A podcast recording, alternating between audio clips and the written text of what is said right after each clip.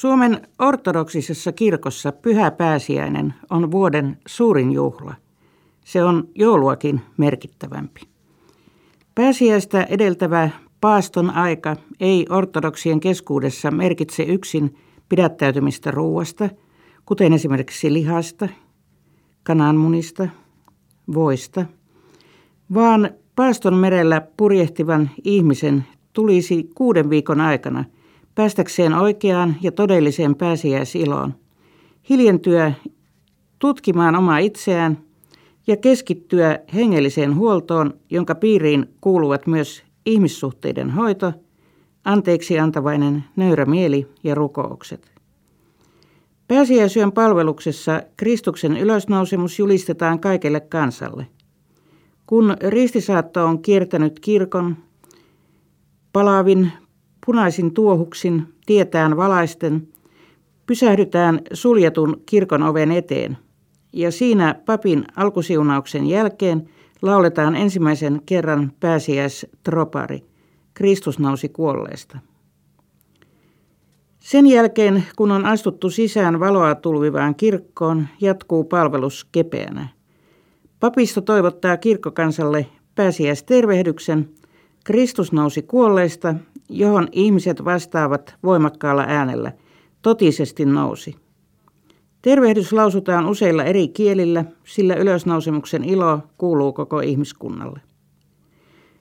Kodeissa on jo ennen kirkkoon lähtöä katettu juhlapöytä, ja sillä pääsiäisateria nautitaan kirkosta palattua noin puoli kolme aamuyöllä.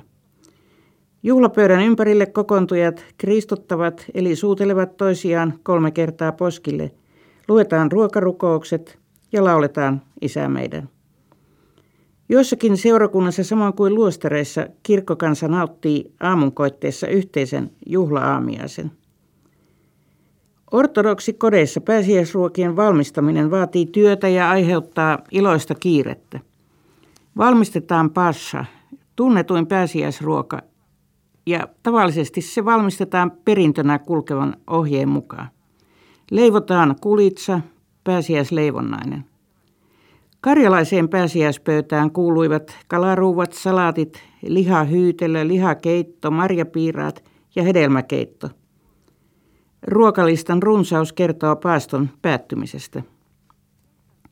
Kreikan ortodoksit nauttivat pääsiäisyön aterialla lampaan sisämyksistä keitettyä keittoa, jota nimitetään magiritsaksi. Pääsiäislampaan pääsiäiseksi hankitaan perheisiin tavallisesti kokonainen lammas. Paistaminen vartaassa aloitetaan vasta ensimmäisen pääsiäispäivän aamuna. Tänä päivänä syödään monissa suomalaisissa ortodoksikodeissa pääsiäislammasta pääruokana erilaisten hyytelöiden ja vihannesten kerran. Muna merkitsee elämän syntymisen vertauskuvaa. On merkinnyt jo vuosituhansien ajan. Kirkko liitti esikristilliset munauhrit pääsiäiseen. Munasta luotiin ylösnousemuksen vertauskuva ja keitetyt munat värjättiin punaisiksi, koska punainen on pääsiäisen ja elämän väri. Pashat, kulitsat ja värjätyt munat otetaan pääsiäisyönä kirkkoon mukaan siunattaviksi. Palveluksen jälkeen papit siunaavat pääsiäiseväät pirskottaen niille pyhitettyä vettä. Entisen kotikaupunkini Viipurin ortodoksisessa tuomiokirkossa näin pari vuotta sitten, miten kirkon täyteinen väki asettui kahteen riviin keskelle kirkkoa siten, että rivien väliin jäi tyhjä tila. Tätä tyhjää tilaa pitkin iloisesti hymyilevä kirkkoherra suoritti sitten kujan juoksun apulaisineen siunaten kirkkokansan ruuvat pyhitetyn veden vihmomisella. Siunattaviksi tuotujen ruokien kokoelma oli kirjava. Oli silliä, suolakurkkuja, perunoita, kaikkea sen mukaisesti, miten pääsiäiseen valmistautuja oli yhä kasvavissa kauppajonoissa yrityksessään onnistunut. Olipa joku pääppäräinen tuonut siunattavaksi pääsiäisvodkansa. Hän sai ylleen vihmovettä kaikkein runsaimmin ja kirkkokansaa nauratti. Suomessa jaetaan kirkoissa jokaiselle punaiseksi värjätty kananmuna palveluksen päättyessä. Karjalaiseen pääsiäisperinteeseen kuuluu, että kirkkoon tultiin taskut täynnä värjättyjä kananmunia, jotka jaettiin kirkossa kristotettaessa. Samoin vietiin pääsiäismunia pääsiäisen aikaan kyläillessä tuliaisiksi. Munien kulutukselle pääsiäisenä on olemassa myös hyvin käytännöllinen selitys, tai oli olemassa, koska ajat ovat muuttuneet.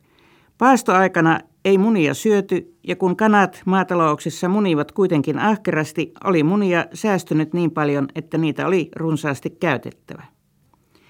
Pääsiäisyön palvelusta edeltää saunominen, jonka jälkeen puetaan ylle juhlavaatteet.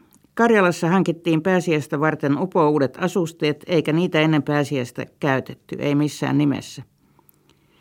Lapsista mieluisin ortodoksinen pääsiäistapa on munien liitsaaminen. Tämä tarkoittaa, että pelaajat lyövät kananmunat yhteen ja häviäjä pelissä on hän, jonka kananmuna liitsatessa särkyy. Hän joutuu luovuttamaan oman munansa voittajalle. Omasta lapsuudestani jäi mieleen sukulaismies, joka oli värjännyt marmorimunan punaiseksi ja keräsi kaikkien toisten pääsiäismunat tietysti itselleen. Voi mikä meteli syntyi, kun hänet tästä konnuudesta keksittiin. Aurinko tanssii jo taivaalla, niin sen uskotaan pääsiäispäivänä tekevän, kun pääsiäisyön ateria on nautittu. Aterioitsijat ovat väsyneitä, mutta iloisia ja onnellisia – Ortodoksisessa kirkossa pääsiäinen jatkuu vielä 40 vuorokauden ajan, aina helatorstaihin saakka.